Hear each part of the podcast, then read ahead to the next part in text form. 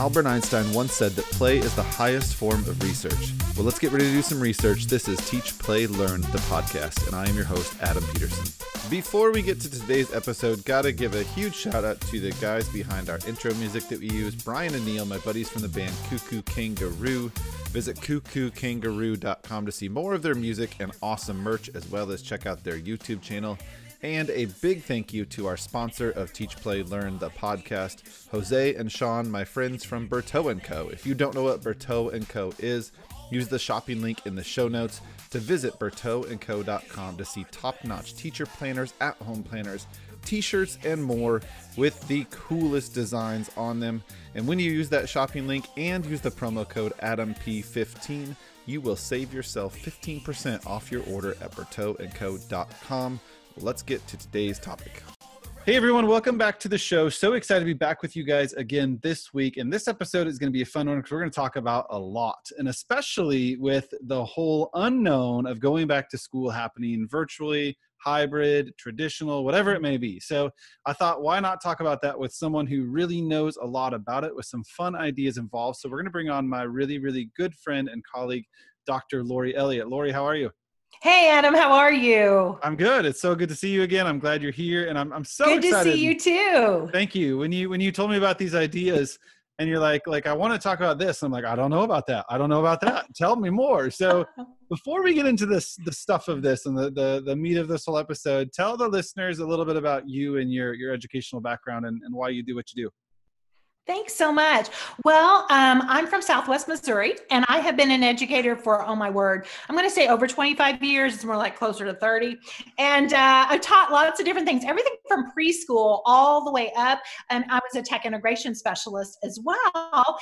And really, what that just means is I love to be with students and teachers. And so, right. what I get a chance to do now is be with teachers and students in a different capacity where I partner with them to help them plan and implement really great instructional strategies strategies. And my background with technology um, has continued, and I'm still super interested. And that's what I do so much um, in the lessons I create and in the experiences I that I do with students and teachers that I share those things in addition to some of the other topics that we talk about. But yeah, it's so it's so fun. I didn't start as a techie, and so it's really fun to see how we use technology in an authentic way for a person like me who really didn't ever intend for that to happen.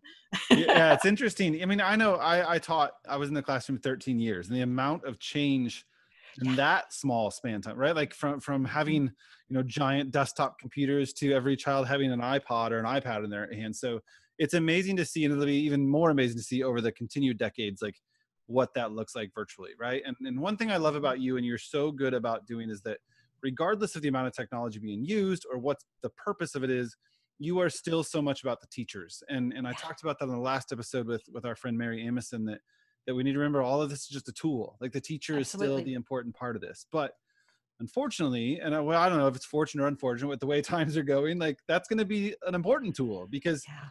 we don't know what schools are going to look like. So mm-hmm. um, I thought when, when you gave me these ideas, I was, I was so excited. I thought we'd talk more about some of this virtual space and how not so much the, the toys and game tools, but the right. the way we can make this engaging. And the reason is, I know a lot of people that hear the word play think blocks and Legos and kitchens mm-hmm. and that, but we need to remember that it's it's about engagement and it's keeping kids enjoying the learning and engaged in the learning and actively doing things. And I know from what you told me that you've got some really really fun ways to do that, whether you're in the classroom or not. And that's the that's important right. here. This is stuff that can be done over the computer or virtually or hybrid or in the classroom, whatever it is. So I'm going to let you go because I know you've got some awesome ideas to share here. Well, thanks. You know, what is so funny is when you were talking about when you first started teaching and what technology looked like, because I started teaching in the early 90s and the the at that time we didn't have computers in our classroom so we had a computer lab and one of my first really when i started realizing how we could use technology in a way that is playful and that students can learn through play is walking in there and watching them play oregon trail right oh my gosh so, yeah. I, so, so, i'm glad you said, i wasn't gonna say like isn't it crazy how much has changed over the year i, I was i'm gonna say that. i'm gonna i'm gonna talk about myself and i'll let you I'll let you uh, date your time there. But but yeah, mm-hmm. that was the best game in the world as a kid. I loved that game. they loved it my students loved that and and that was the first thing that really caught my attention it was the excitement level of those kids and they were playing and they were having fun but they were communicating and then you know it went on from there so we learned you know the students were playing by doing things like math munchers oh my gosh i don't know if you remember that and Reader Rabbit and then they were doing things yeah. like Kid Pix where they could create stuff. Oh my gosh. And, I, yeah. I remember Kid Pix and paint. And I remember fourth grade was the year that I knew I wanted to write. Like I've always been a ah. writer of like stories and stuff, but like not an author, but just write because we did we did like computer or digital stories. We got to type stories, right? Mm-hmm. And it mm-hmm. was on the it was on the printer paper that printed out in one long sheet. You had to rip it apart. But the and yeah. they were like they were like pixelated images that we were able to create. And I remember making this story about knights and dra- I can still remember this, like knights and dragons and these little pixelated images that we I don't know what program it was in, but I'll never forget mm-hmm. that in fourth grade writing my first story, I guess, quote unquote. It is, and and you know we have come such a far a long way since that time. But the cool thing is we have more tools now than ever before that yeah. we can do incredible stuff. And so when we were talking, we were talking about so much about play. And of course, we love project based learning. We love mm-hmm. play based learning. I started to think about the things in the last year or two, you know, really the last year, that have really skyrocketed. They may have been around, but because of the situation we're in, more people have had a chance to try it out, and they're like, yes, this does work with students. Um, I wanted to think about about, you know, one of the things that we did as a kid or as a teenager that was not techie, and uh, to kind of preface where we're going with this idea.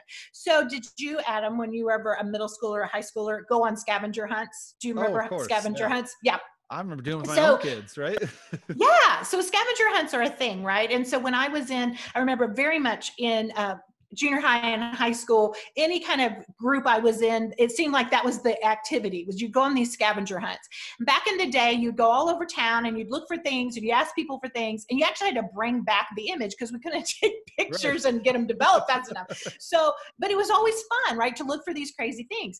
Um, and so what we've done is that now teachers are using that same idea, but we're doing mm-hmm. what we call flip hunts. And flip hunts are using the website that platform, the app Flipgrid. So yeah. I don't know if, if, listeners are familiar with Flipgrid, but it's like one of my very favorites. It is video based. So it's a really simple platform where students make videos based on a topic the teacher gives them. And then they just, it immediately shares to the teacher, which can also be shared with others in the classroom, which is really great. But flip hunts are essentially taking the fun we had with scavenger hunts and putting it with flip grid. And That's so awesome. you give yeah, it's awesome. So you give your students a list of tasks or things you want them to find or talk about, and then they work either individually or in partners or in small groups, and they find those places or they do those tasks, and then they record them and they share them back with the teacher, and then they can share. Each group can see each other's. Now, the reason I'm sharing this is that no matter if you got to start where your your students are at home, this is a fantastic fantastic way to start the school year, right? Have the kids go on a flip hunt where they introduce themselves and by finding these different things or talking about these different things and making videos. That's so really for instance, cool. Yeah. So for instance, I made a really quick like getting to know you flip hunt that I'll share with our listeners. And it's really, you know, very simple. Like, what is your favorite snack? You know, and tell us about it. What's your favorite song? Sing us a little bit about it. You know, it's those kind of things so that students, whether again, you're face to face or in one of the virtual capacities, you're still able to have that experience of play um, doing it virtually. That's awesome because yeah, one of the I mean we talk about the definition on here all the time, but those of you that are new to the podcast, the definition of play has the word engagement, active enjoyment in it. I mean that's really what defines the word play. It's not about the stuff; it's about what they're right. doing and the experience. So that's right. I think that's great. I'll never forget um, my wife Trisha using Flipgrid with her second graders when when all the virtual started back in the spring when when the pandemic started, and um, their reactions to each other videos were, were like the best because they could comment and be like, "Oh my gosh, I love what you did," and it was just really cool to watch these little ones totally take this you know yeah. full on and, and, i mean they figured it out like that and they were complimenting each other's videos and chatting back and forth and it was all done in the safe space of her classroom grid that was it's just a really cool idea so i love that you're getting them up and moving with that too that's a good idea yeah. And you know what? If folks are using Seesaw, no worries. If you're like, ah, I don't know if I want to use Flipgrid, although we love it, and there's some brand new features coming out in August. Um, but if you you could do the same thing in Seesaw, right? You give them the same list of tasks, and they just make their videos and store them in their Seesaw journals. So right. it, it's a great, it's a really great way to have fun. The cool part about Flipgrid too is I used it a couple times in my classroom to do like um, virtual pen pals with another teacher. Yeah. And we sent videos to them, they sent videos to us. But the thing I like about that is, like you mentioned, whether you're virtual or traditional, like everybody can see those. So it's not it's not just the teacher checking those things. Every student can kind of see what's going on with with their friends, and it's a great way, honestly, to get to know the other ones too. Like meet these friends you haven't met yet. So yeah, I'm excited. So I, I heard you mention the the word escape room too, and and I'm I'm I'm intrigued. Okay, so I know a lot of people have done this for, you know, uh, they've sprung up all over the country, these escape rooms. I don't know if you've been, I don't know if you've solved the clues, got yourself out of the escape room. I've been so intrigued by that idea or the breakout boxes that everybody was talking about. But I'm going to be honest with you that when I got ready to start trying to make those in the last couple of years, I was like, whoa, this is really hard. like coming up with these clues and putting it together. And, and I'll be honest, I kind of was like, I'll just see what others are doing and use theirs. Well, because of the rise in popularity for the Bitmoji virtual classrooms, which I don't know if you, Adam, do you have one? So you I, need one. I I need one. Honestly, it's funny that we're recording this when we are because Trisha last night was building hers and and Oh, it ready for nice. the upcoming year. And she, I was doing something on my computer and she was working on hers, and I just kept hearing these little giggles from the corner. I was like, "What are you doing?" And she's like, "Check this out." She was putting her Bitmoji all over the classroom, and Mhm. Our kids were so into it. Like, "Mom, use the lightsaber, do this, or do that." It was, I I'm not gonna lie, like i've have not ventured into that yet, but I'm really excited to try it out. Yeah, they're, they're pretty exciting. And you're saying, well, how does that fit with escape rooms? Well, for those of you that aren't aware of this phenomenon going on, uh, people are using their Bitmojis, they're your little avatars they've created to create virtual classrooms. So you can do that in Google Slides, you can do that in Microsoft Online using PowerPoint, that's the online version, or you can do traditional PowerPoint version. And essentially, what you're doing is you're putting a background, a wonderful background of a classroom or a house or wherever you want the setting to be, and then you put your little Bitmoji character, and then you link things to all the objects that you put on the picture. So if you want to link it to a book and it goes to a website you want kids to see, or um, a video clip you want them to watch, you just link them.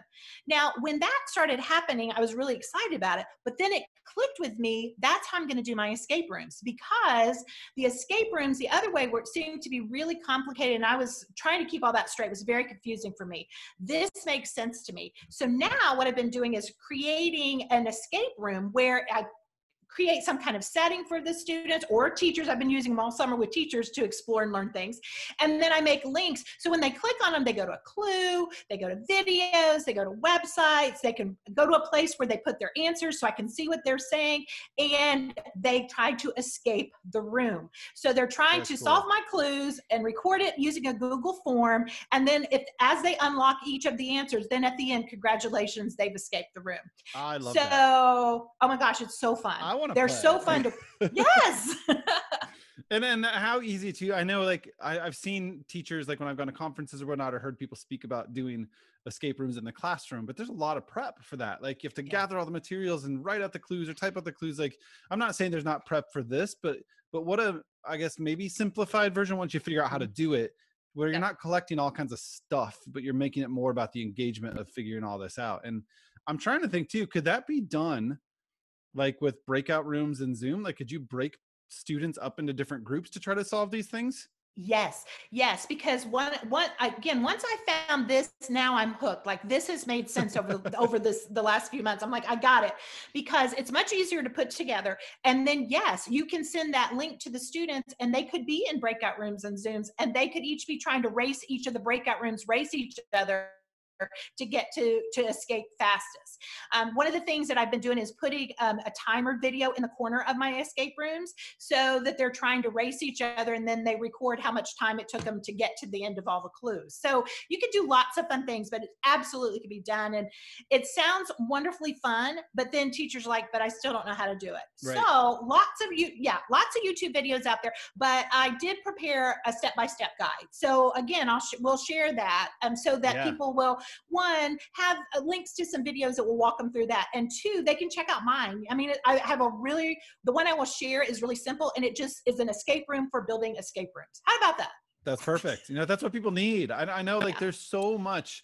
I, I you know we were just having a conversation over lunch trish and i before i came down to record with you and and she had gotten off a call with school and one more thing was being changed and one more thing Mm-hmm. was being delayed and one more thing is up in the air and unknown and, and i just i can see the stress building in her like all teachers right now. So i I'm, just thinking like if i was in the classroom right now which I, I don't know where those teachers are i'm trying to be as supportive as possible but that's what i'd be looking for are, are the simplified steps to make all of this as simple as possible. So i think you doing it as simple as possible is, is exactly what teachers need and, and step by step is perfect. So lori mentioned we would share that we will if, if you're watching this check the links down in the youtube. If you're listening look in the show notes. I'll have a link in there for you of how to find this document from lori. Um, but like she mentioned too youtube is a great place to go to find uh, virtual trainings on this. I know trisha was watching some tutorials last night setting hers up but I, I think that's this type of stuff is exactly what is needed right now. Um, especially like we i know we keep using the word unknown right? Like Yeah. not knowing what's going to happen. So if you're in the classroom great do what you've always done but if you're having to do virtually why not make it as fun as possible? And i think that's the thing we need to remember that it was okay in the spring right? Like a lot of us just kind of did what we had to do to get by. But we need to accept the fact that that virtual learning is going to be a thing for some students from now on. I mean there I, i'm willing to step out on a limb and say there's probably some kids that are never going to go back to a school setting right? Like i really think there are. I think there's going to be Yeah. some families that take this as an opportunity to realize that that they're going to stay virtual. Either they're they're scared of Mm-hmm. what's going to happen or they're worried for their health because they have other you know underlying conditions but we need to assume that there's going to be some students that are in this for the long haul. So making it as engaging and fun as possible is, is what we need. So thank you for that that step by step. That's a good thought Well, thank you. And you know what I think you you know when you were talking to Trisha, I had the same uh, a, a conversation with my daughter last night about every time I'm sharing these teachers are getting so excited. We have so much fun and they're they're sending me emails and they're tweeting about it and all this stuff.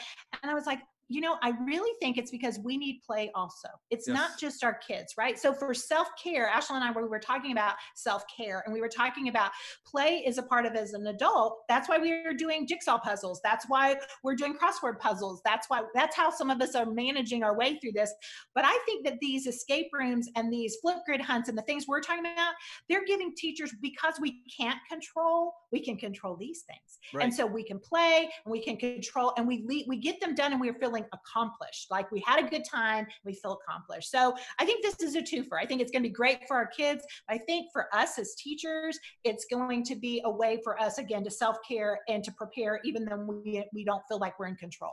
Well, yeah, So- and, and also the, the fact that it, it, it's going to take the the mundane task of teaching in front of a camera and and up it with with some Yeah. fun, right? And I'm so glad you mentioned that. Teachers need to play too. Adults need that that you know that that that experience in the education form. It can't just be the same thing over and over and over again. And I know you you had experienced that because we were talking beforehand about conferences that you've done this with, and you said the reaction from teachers was just you know unbelievable. Like they were like, "Tell me more, tell me more, tell me more." And I saw it last week with the conference I was working with the presenter um, graham he had teachers playing little math games and it was completely virtual i mean hundreds of teachers in these breakout rooms in zoom and the interactions and excitement were were there and i think it's just because they've they've had so much of this face to computer for so long that to be able to do something hands on and get excited Right. is, is what we need right now Absolutely. I, I I'm I'm here for it because that's how I am navigating the waters myself. well i love that I, I i never never ceases to amaze me with the stuff you come up with lori you're you're a genius at this and i, I know teachers are gonna gonna eat this up so we will definitely share those links below. We'll definitely share um, how to find you. So how can teachers do that that are listening right now and don't want to try to find it on their phone? They want to hear it. Yeah. Where, what are the best place to follow dr lori elliott Oh, that's uh, thank you so much for asking. So my website, everything is my name, so it's really really helpful. Um, so you go to my website, which is uh, drlorielliott.com.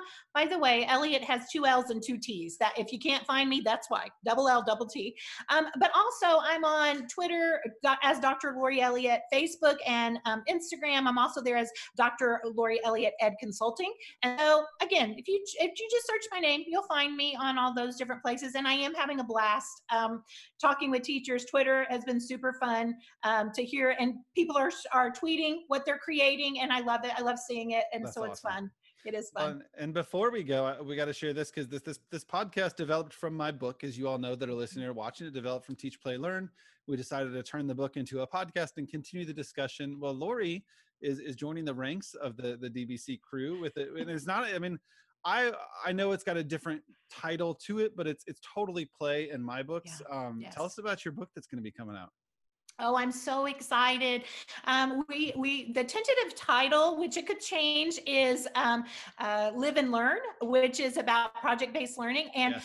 really, it's a little bit different than, you know, all the books out there are fantastic about project based learning. But I've tried to take everything I've learned and continue to learn on my project based learning journey. In other words, everything that I ever had a question about, or anytime I ever messed up and it didn't go well. so I've outlined the whole entire thing, not only what it is in the theory, but really it's a guidebook. It's a practical step by step. Here's how you do it. Here's what keeps you up at night. So here's what you do to prevent that. Um, I've tried to just, again, think of everything that, that I've learned and I continue to learn to make the project based learning uh, process so enjoyable for, for teachers as well as for students. And it does, it merges a lot of things we talked about today. It merges the play, it merges the tech, it merges the authentic learning, it merges differentiation. To me, it's just a win win all the way around. And the goal of the book is just to, again, help teachers just to break it down in the most practical way possible. Well, I'm I'm so excited. Congratulations with that. I cannot wait to read Thank it. you. But I think one thing you just said there too, the most practical way, but also that it that it's it's you. This isn't Yeah. this isn't like a bunch of different studies going on and trying to fill your brain with with tons of research. This is true stories of you doing these things in a classroom and, and how you can make it as easy as possible. So Lori and I do a lot of work together with with project and play because they fit so hand in hand together. Um, there, there's a little teaser. Be on the lookout for more about that. So attention drlorielliott.com and my website because we're going to be sharing some stuff soon, hopefully. But in the meantime, uh, follow her stuff. Be on the lookout for her book. I cannot. Do we know when yet, or is it still kind of up in the air? I, I think what we're looking at is probably later fall. So Awesome. we're yeah, so it's fallish, and so we're very excited about that. And and I am I'm just really excited. Should have a book cover here pretty soon, which I'm thrilled about. Yes. So That was that was like my favorite time was when you got to see that. So there's another one. Stay tuned to DaveBurgessConsulting.com because Yeah. you'll see the book coming out from there. But that's it for today. Thank you, Lori. We'll put all the links you. for everything below. I appreciate this more than you know because I learn something new from you every time we talk. So thank you, thank you, thank you. thank you. Thank you all so much for listening. If you want to hear more music like what you're hearing right now, visit cuckookangaroo.com. And then please like, share, and rate this podcast wherever you're listening to it so others can find it too. I'll see you guys on the next episode.